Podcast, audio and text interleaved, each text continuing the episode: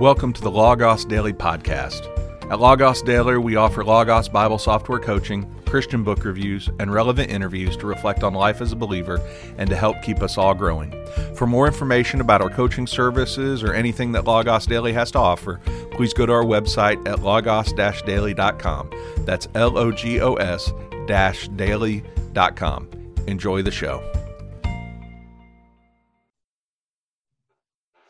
Hey everybody, welcome back to the Brave Daily Podcast and author interview author interview video series. I'm sitting down with a very special guest today, Doctor Matthew Bates. I've, I've been looking forward to this interview for several weeks. I just got finished with his book, which we're going to talk about this morning. One of the best books I've read all year. In fact, I'll go ahead and say uh, I, this was my number one book out of twenty twenty. And I know everybody's going to tweet that. Everybody's got their end of the year list on Twitter, and everybody's going to tweet that as much as the Christianity Today uh, readers, uh, winners are retweeting all their number one awards. So th- it's just a great book. But uh, Matt Bates, he has his P H D from the University of Notre Dame. He's the associate professor of theology at Quincy University.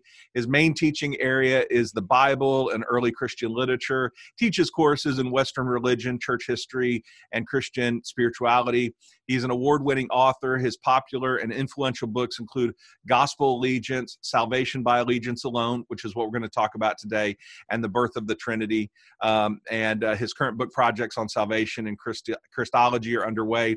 He also co-hosts the OnScript podcast, a Bible and theology podcast, which I listen to every episode, and you should as well. He enjoys family life, hiking, baseball, and good conversation. And you can check him out at his website, Matthew W Bates dot com, Matthew W Bates dot com. Matt, thank you so much for joining me today. Hey, Ryland, it's my pleasure. Do you have a uh, a good Thanksgiving? Yeah, you know, um, it's a little more low key. Yeah. Uh, this year with COVID, certainly uh, plenty of turkey was consumed, and uh, we got out and did a little hiking too around Thanksgiving. Okay. That was good. There you go. Well, every we we started this segment last time in our last interview, and so. Uh, I've got what we call quick fire questions, five questions. You've never, you've not been shown any of these questions, but we want to get to know you a little bit, kind of the first thing that comes to uh, mind, or you can say pass if nothing comes to mind, but here we go. Uh, favorite T V show or movie? Um, gosh, I'm not really a movie guy. Um, I'll, I'll go with uh, the Back to the Future trilogy for uh, uh, my favorite movie. All right. Uh, what's a product you love that you'd be a spokesperson for, for free? Oh gosh, uh, the AeroPress uh, coffee brewing device. The AeroPress is amazing. That's what that I've heard. and and I kind of have a shoe fetish, so I okay. I, I love shoes, uh, and uh, I've actually gotten into jogging this last year. So I'd probably be trying to push some Hokas on you, as I really like my, my Hoka running shoes. Yeah. Okay. Uh, well, I've not even heard of Hokas, so that that yeah. tells you. Uh, yeah, but all right, they're they're the stuff. Um, if your job didn't exist, what would you be doing? I'd be an electrical engineer. Okay, which is your background, isn't it? That's right. Yeah. yeah. And this one may be hard, but what's a book or maybe a couple books outside of the Bible you, that you think every person should read? Might be on faith, might not be on faith. Just th- this is something good for people to read. Gosh, um, I love novels. So um, um, Leif Enger's book, Peace Like a River, um, is one that I've read this last year. Uh, phenomenal. Um, I I also like Graham Greene. So uh, anything you uh, you could find by Graham Greene is usually worthwhile. Um, maybe uh, The Heart of the Matter, I think, is the name of um, uh, one of one of the ones I, I like by him. I just finished his Mon- Monsieur Quixote, uh, which was uh, fantastic as well. So uh, those are a couple. No, that's fantastic. And then, uh, are you a meat eater? Do you eat steak? Oh yeah. Uh, what's your favorite cut of meat? Gosh, well, um, I, I would, I'll have to say the ribeye. I mean, the tenderloin or the ribeye is, it's a difficult choice, but I'll go for the ribeye. Okay. Yeah. For me, it depends the day. Uh, and I've got a goal of my life. I want to eat every cut of steak or meat possible. Uh, is the goal. Well, today we're talking about your book, Salvation by Allegiance Alone, Rethinking Works in the Gospel of uh, Jesus the King. And as I said at the beginning, this this really was the best thing. I've read a lot of books in twenty twenty. This was my favorite kind of theological uh, work that I read. And in fact, I'm making it my mission uh, to read all your books in twenty twenty-one. Uh, I just ordered the Her- Hermeneutics of the Apostolic Proclamation, and I don't buy bound copies anymore. Uh, I'm a big fan of Logos. I only buy digital. And so I went and uh, I've got a, a bound copy uh, coming, but uh, just looking forward uh, to your works. I did. Th- this book resonated with me um, so much, even though it came out in two thousand seventeen. And I, I think it's a book that everyone needs to read because, because you give some nuance to a discussion that I think needs to happen within uh, the church at large, but especially evangelicalism, about the nature of faith. And we kind of just assume uh, because the nature of faith is intellectual activity or maybe even a heart issue when someone says have faith. But for those who haven't read the book, can you tell us, you know, you talk about allegiance as salvation, but it's really a discussion of faith. When you say allegiance or faith, what do you mean by that? And then a follow-up, what do you not mean by that? Okay. Um, yeah, so uh, what I mean by that is, especially in Salvation by Allegiance Alone, I, I break it into three components. I mean, we don't want to deny that there is an intellectual dimension to faith, right? That there are certain kinds of beliefs or facts that we would need to hold to be true. Um, but of course, it doesn't stop there, as um, as everyone knows. Even the demons believe and they shudder, mm-hmm. right? Um, and so I, th- I think we need to press beyond that. Um, so I, I I partly do that by talking about that we need to um, we need to give an oath of, fid- of fidelity or fealty to the King. Um, that that's p- a part of what it means to um, to um, to be committed to Him in faith, uh, and that we need to then embody that, to have a kind of an embodied dimension. So swearing loyalty to the King and actually embodying that. Um, that loyalty or allegiance. So um, one of the things that has happened is that um, faith has tended to get intellectualized um, and or to be sort of sit in that sphere. And that's that's actually something that's happened from the time of Saint Augustine on through the, the Protestant Reformation. Most of the understandings of faith tended to start with intellectual understandings. As we've gone back um, and have sought to recover the apostolic faith, Um, those who have done really careful work on early Christianity, and here I'm talking about books like um, Teresa Morgan's book, Roman Faith and Christian Faith. Nijay Gupta has a new book out on uh, Paul and the, and the Language of Faith, I think is the name of it. Um, and then um, uh, folks like P- uh, Peter Oakes uh, have done works on faith. One of the things they've noticed is these people have gone back and done really careful work on the Greek word pistis, is that um, is that it actually wasn't primarily an intellectual idea in antiquity, um, that it wasn't about interiority or about what's inside a person as much as it was about external, an externalized relationship. So um, the most careful studies of the pistis word group have tended to stress that it was actually something that wasn't a introspective, but was something that was externalized through bodily relationships. Um, so it doesn't mean that it didn't have an interiority. It just means that's not what ancient people were interested in about the word. So our tendency from the time of Augustine onward to kind of privatize faith or intellectualize it or to make it an interior thing um, has not done sufficient justice to its externalized dimensions in the time of the apostles. So I'm trying to recover that. No, that that's so helpful.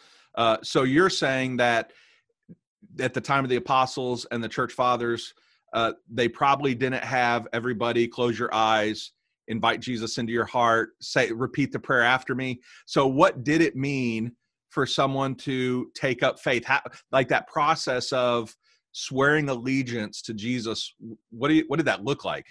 Yeah, well, it looked like uh, baptism primarily, uh-huh. right? As um, as uh, actually the word that we we get for the sacrament, sacramentum, the Latin word, um, actually is the Latin word means oath, um, and so it's likely, uh, and this has been argued actually by Al, uh, R. Allen Street in his book Caesar and the Sacrament. It's very likely that earliest baptisms involved a taking of oath to Jesus as the King. Um, we actually see this in our descriptions of early baptisms. For instance, when we get to Tertullian, um, when we get our earliest full kind of discussions of baptism, he he talks about um, it being involving um, an, an oath, right? But but even before that, I think we can see some evidence that it involved um, a calling upon the name of the Lord. Um, that this would have involved the idea of swearing loyalty to Jesus.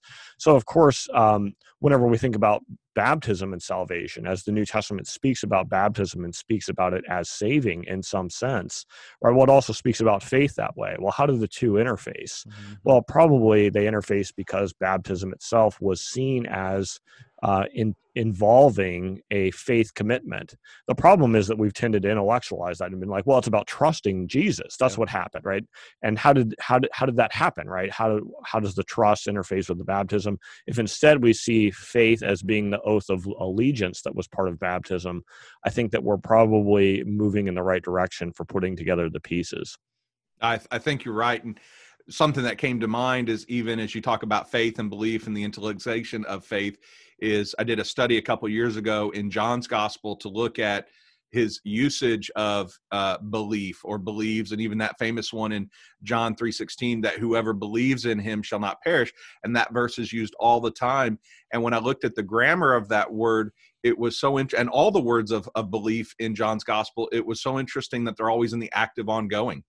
And so it was never the idea of a one-time event for John, but it was as you actively believe, or as you actively have faith, or as you say allegiance in Jesus, you'll not perish but have eternal life. And uh, so, yeah, what your message there in, in your book uh, just resonated. And did you grow up in a church that, did you grow up in church at all? Uh, and did they kind of take this approach to faith, or where, where did you, how did you come to this? Yeah, I grew up in a um, very conservative, um, non-denominational, King James-only church, um, which, you know, taught me Scripture, deeply appreciate the, the people there love the Lord. I'm not, like, hostile or weird about my, my what I would call sure. very fundamentalist upbringing. Um, but, um, yeah, that was actually more in my junior high time. Before that, we didn't really go to church. Um, but, yeah, what I was taught was, um, was would be a, a very kind of traditional Protestant way of putting um, things, that you need to trust in Jesus as your Savior and Lord, right? And the Lord part was that that was emphasized too, mm-hmm. but but it wasn't explained well, right? Like, well, what does it mean to trust in Him as Lord? Well, then, like, if you began to probe into that, like, obviously there was a nervousness about works, right? Well, like, whatever that means, it doesn't mean that you're trusting yourself, yep. right? Because right. like there's these works things that are really dangerous for you. Uh-huh. And um, and trying to kind of, um, you know, so the, the idea that Jesus was Lord and that you need to trust Him as Savior and Lord, well, they, they didn't want to get rid of the Lord part, but they kind of did, right? Mm-hmm. I think because um, there was tension around that. Um, so some of my work in, in Salvation by Allegiance Alone um, has been, you know, uh, helping people who are part of that kind of background and tradition, uh, and even the broader church that struggles with this faith works uh, conversation, uh, to come up with a better model. Like there's a there's better ways to to talk about the relationship between faith and works. Well, and even when, as I read your book, it was so pithy that sometimes we misconstrue the idea of works, of understanding what Paul means when it comes to the law versus any sort of action of obedience. And and we kind of lump everything into the basket, or some people do, we lump everything into the basket of baptism, obedience, when to me it seems in clear places that Paul, when he talks about works, it's the work of the law. Um, and so it's a different sort of, of of catalyst. The other thing that came to mind for me was this idea of we're saved by grace, but we also have this idea of allegiance. So how do, for the believer who's listening to this, and you know, they might read your book and say, hey, I, I do. I want to swear oath to Jesus, allegiance to Jesus. How do grace and allegiance interact with each other? Because they're not at odds. I mean, how do they go in tandem? Yeah, I, I actually get into this a lot more in a book that was a follow-up to Salvation by Allegiance Alone, um, called Gospel Allegiance. And I have a chapter there on grace. Um, so I, I follow quite closely um, the work of a scholar, John Barclay, who um, has written this marvelous book on um, called Paul and the Gift. Um, and it's really an exposition of grace as a gift and different ways in which um, the idea of grace was understood in um, both ancient times, but also throughout church history.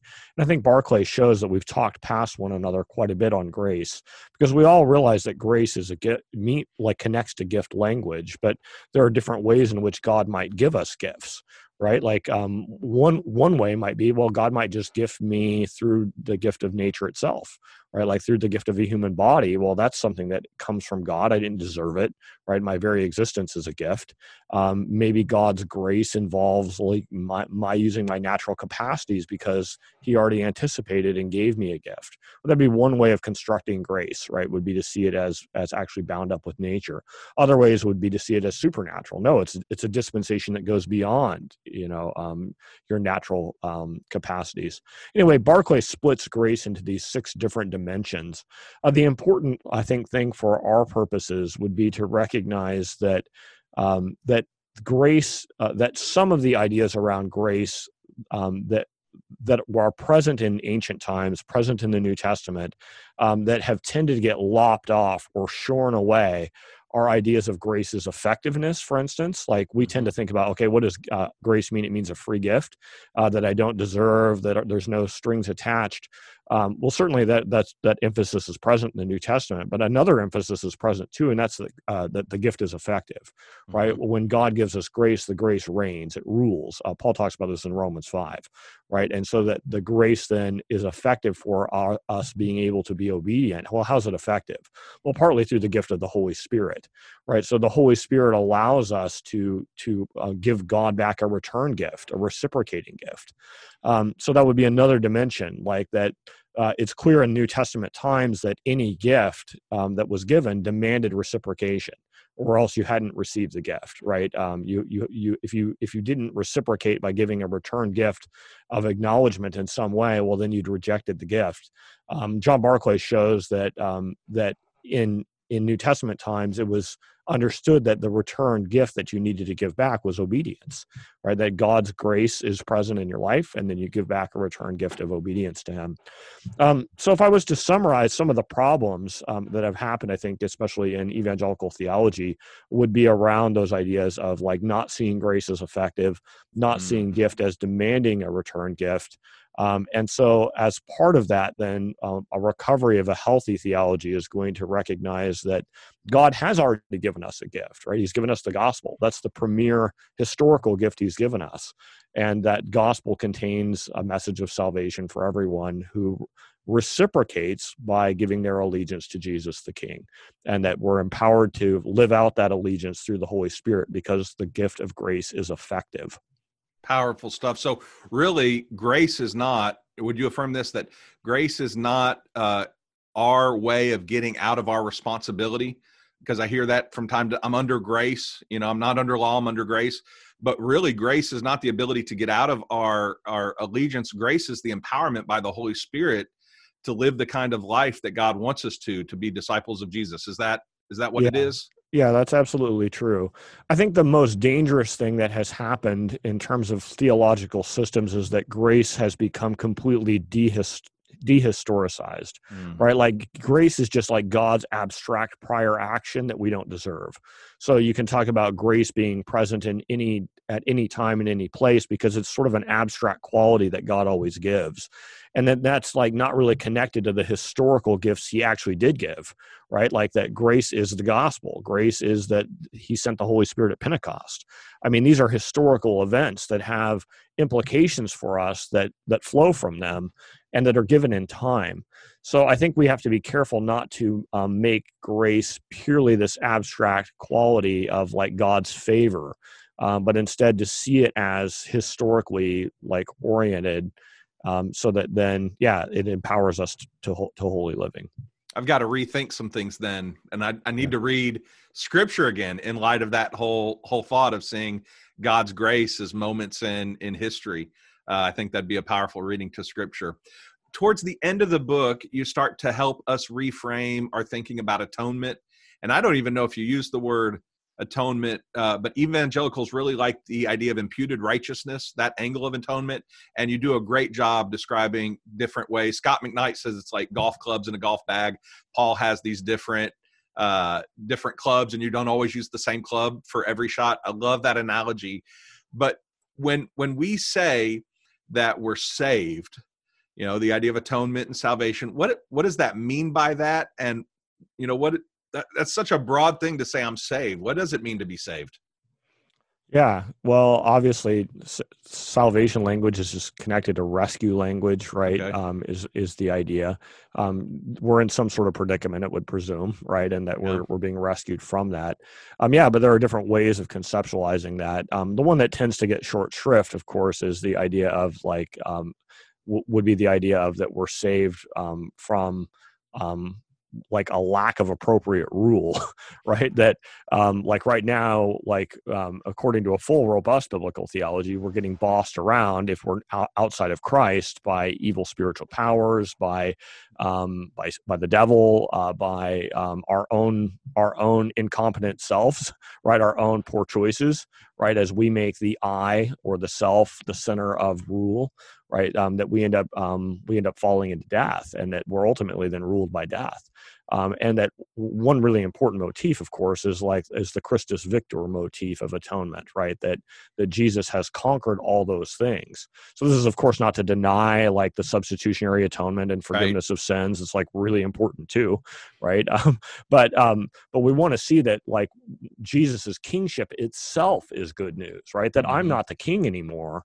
Uh, nor is death, nor is the devil, nor are any of these things the king anymore, but that we're, that our self gets reconstituted in Christ and in his victory and in his resurrection, new life, power, right? That then flows over into us because we're united to his death and to his resurrection and also to his ascended into his ascension. That's why it says we're seated in the heavenly realms with him, yep. right? So we want to, we want to think about our union with Christ in that more full sense, in the sense of his victory over the evil spiritual powers, over death itself, right? And um, if we begin to think about Christ's kingship as the as part of the rescue itself, right? Um, then we can kind of move beyond just a transactional understanding of what's happening at the cross.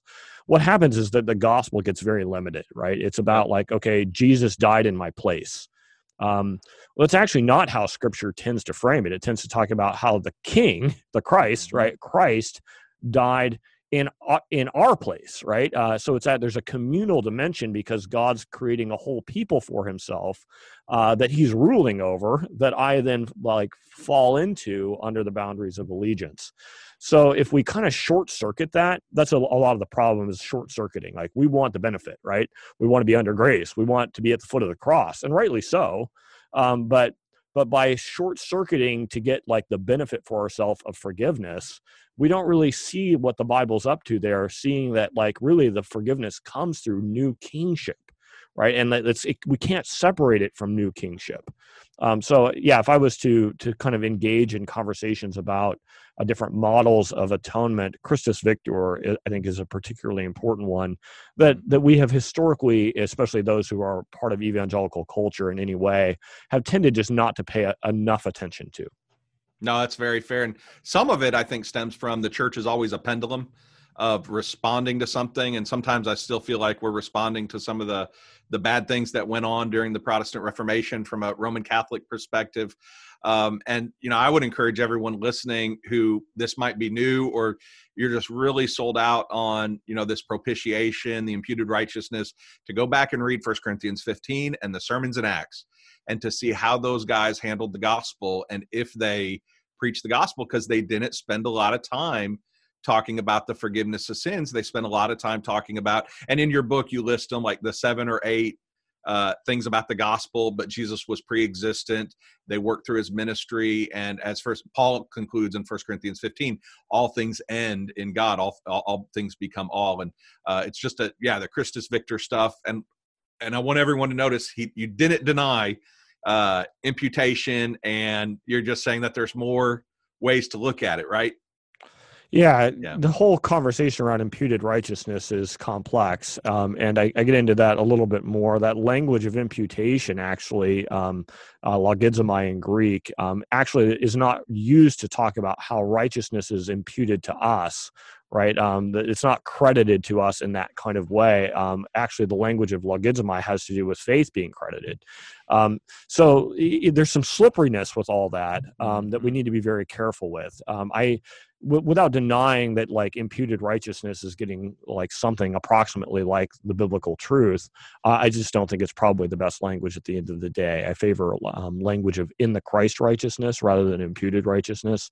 I think that that actually gets closer to um, what the Bible itself emphasizes. Good things to think about. I've got a friend who's a student at Wheaton, and his family goes to the church I preach at. I'm going to say hello to Eli Driscoll.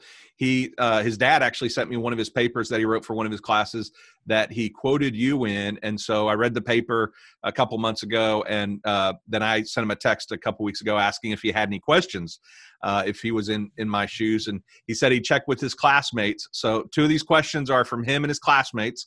Uh, but the first one is this. When thinking about the relationship between church and state, are we able to say the Pledge of Allegiance with a good conscience as a Christian when our allegiance is to Christ? Well, I think that's very contextually dependent. Um, I, I, I myself, in my own practices of saying the Pledge of Allegiance, w- would be c- very careful to not Um, want that to be misinterpreted. Yeah. Right. Um, I think if it's like a general, like, you know, if you're in a stadium and everyone's saying the Pledge of Allegiance, I, I would tend to not, um, just because I don't think that um, it's, it's, it's, it's unclear whether that's a nationalistic allegiance that like could override my allegiance to Christ or not. If it was in the context where I was with people who knew my primary allegiance was to Christ and I felt comfortable with that, Um, I wouldn't be hesitant to say the pledge as a secondary kind of allegiance. I do think that um, there is um, ample space in Scripture for seeing nested allegiances, right? That um, obviously our first allegiance is to Jesus as the King. Underneath that, there are other appropriate allegiances, right? It's a, totally appropriate for me to be allegiant to my wife, right? I, I, I better be loyal to her, right? It's imp- it's appropriate for me to be allegiant to my boss uh, to a degree that's appropriate within the bounds of my higher allegiance to Jesus. So it's I think it's it's perfectly fine to be allegiant to our nation, right? We have common goals as a nation Um, that um, that can further the public good, and I think it's naive to think that God um, would not want us to work together for the common good within the bounds of nation states as they're given today, right? But we also have to be careful because nationalistic interests sometimes fly in the face of the interest of Jesus uh, more often than we would like to admit, probably. So I'm I'm very careful about about allegiance commitments, um, partly because I think they're so easily misconstrued, and also the states um, can flip flop. Right, right now I might be happy with um, the direction the country is going, and then a, a year from now they may do something egregiously anti-Christian. Right? Um, well, how does my pledging of of loyalty co- connect to to, to that? Um, the possible flip-flopping, right, of, of what the, the nation may or may not do. That's complicated too. Mm-hmm. His second question is, if we claim our faith as allegiance, it p- could be tempting to fall into a state of fideism. How do we best balance an allegiance to Christ, but also live in faith, seeking understanding rather than a blind acceptance?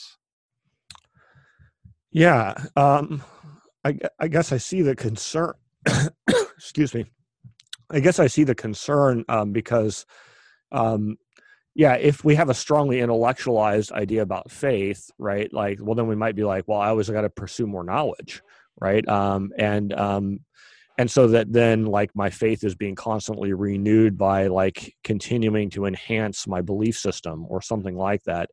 Um, and that if I accept allegiance, well, then I might not, like, be as interested in the intellectual quest anymore because it's not that important. The important thing is my allegiance to Jesus.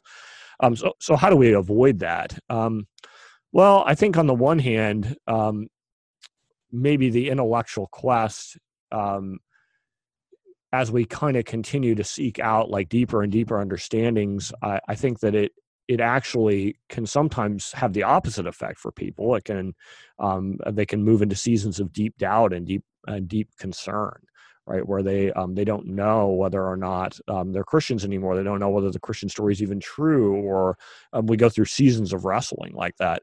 I think allegiance is actually helpful during those times because it helps us to see that, like, actually, um, if I have an overall posture of loyalty to Jesus, right, if I'm in, trying to embody my loyalty to the King, even if my mind isn't following suit, right, even if, like, my, even if I have these intellectual questions that I'm wrestling with, like if my body is giving loyalty to the king, or at least seeking to, not, not perfectly, imperfectly doing it, right? Well, then I know I'm still on the right path. That can be helpful to us, I think, pastorally, um, even as as a part of self-care, right? To realize like, okay, doubt is part of the normal Christian experience. Um, my allegiance is what connects me to the king, um, which is something that's relational and externalized and not just about my mind.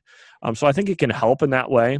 Um, but I also think the Holy Spirit, just we could trust the Holy Spirit's going to continue to to draw us onward, right, in our intellectual quest, that a posture of loyalty to the king isn't one that's going to, the Spirit wouldn't allow us to rest in just a um, a complacent um, laziness about our intellectual life. Um, but I think that the Spirit is concerned with us as holistic um, people and will continue to move us to an appropriate degree for our life station, for our um, current life experiences or the needs of his kingdom, um, to uh, continue to intellectually pursue him at appropriate times. There may be times when that's a handicap to our service, right? And maybe it is good for seasons to not be, to not be on an intellectual quest, but to instead be getting our boots on the ground because we're busy doing things for the Lord. That's okay too. I think mm-hmm. we can trust the Spirit to lead us.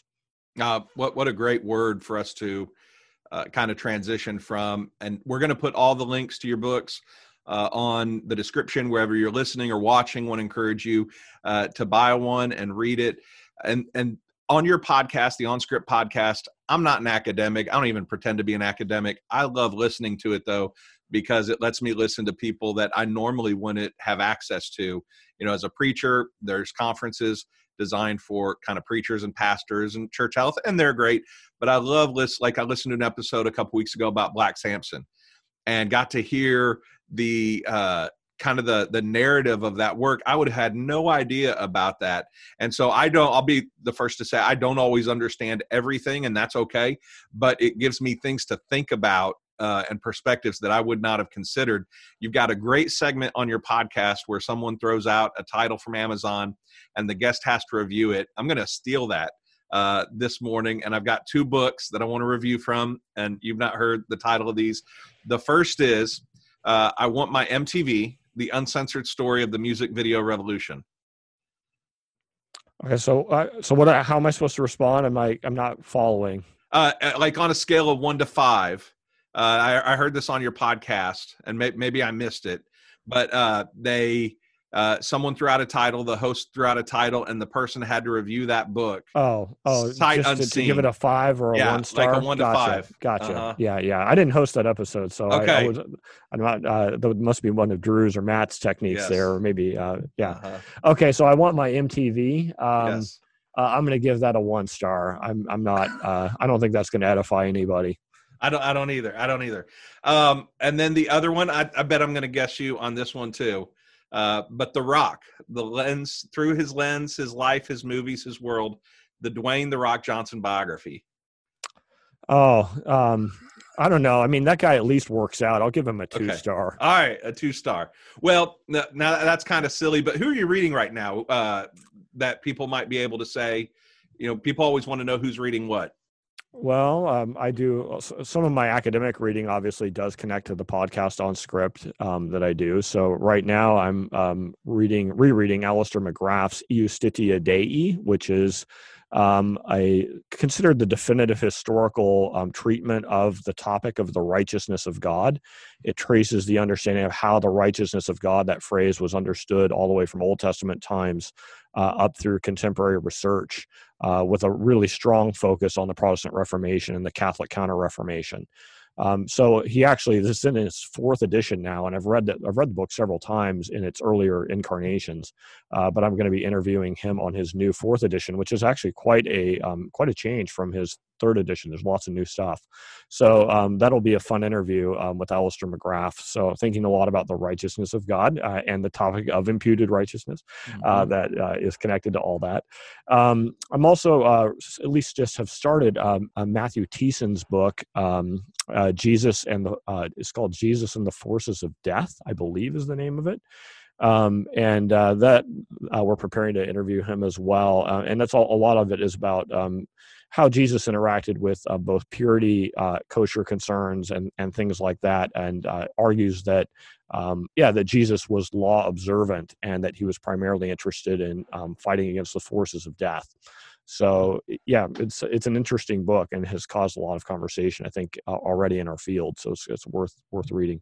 Um, yeah, beyond that, um, I'm actually reading a Ray Bradbury novel uh, right now. Um, I don't know if if any of you are Ray Bradbury fans, but earlier this year I read his Dandelion Wine, which is a beautiful, uh, beautiful reflection on uh, growing up in the like the nineteen twenties or something like that. He has a sequel to that called Farewell Summer that I just started. Okay. Well, that's fantastic. So if you want to, uh, someone wants to b- get those books, check them out. Uh, that that'd be a good thing. I'm always interested to see what people are reading. Matt, thank you so much, uh, for sitting down with me today was for sitting down with me today. It's been an absolute joy, uh, to talk to you.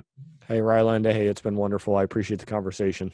My pleasure. And for everyone at Brave Daily, if you need help with Logos uh, Bible software coaching, I encourage you to go to our website, brave daily dot com, sign up with a coach. If you need help with notes, resources, library management, sermon prep, whatever it is, uh, we've got a coach that's going to work for you. And we're around the world. We've got coaches around the world. So uh, wherever you're, whatever time zone you're listening to, we'll have someone available uh, to help you out with, uh, with Logos Bible software.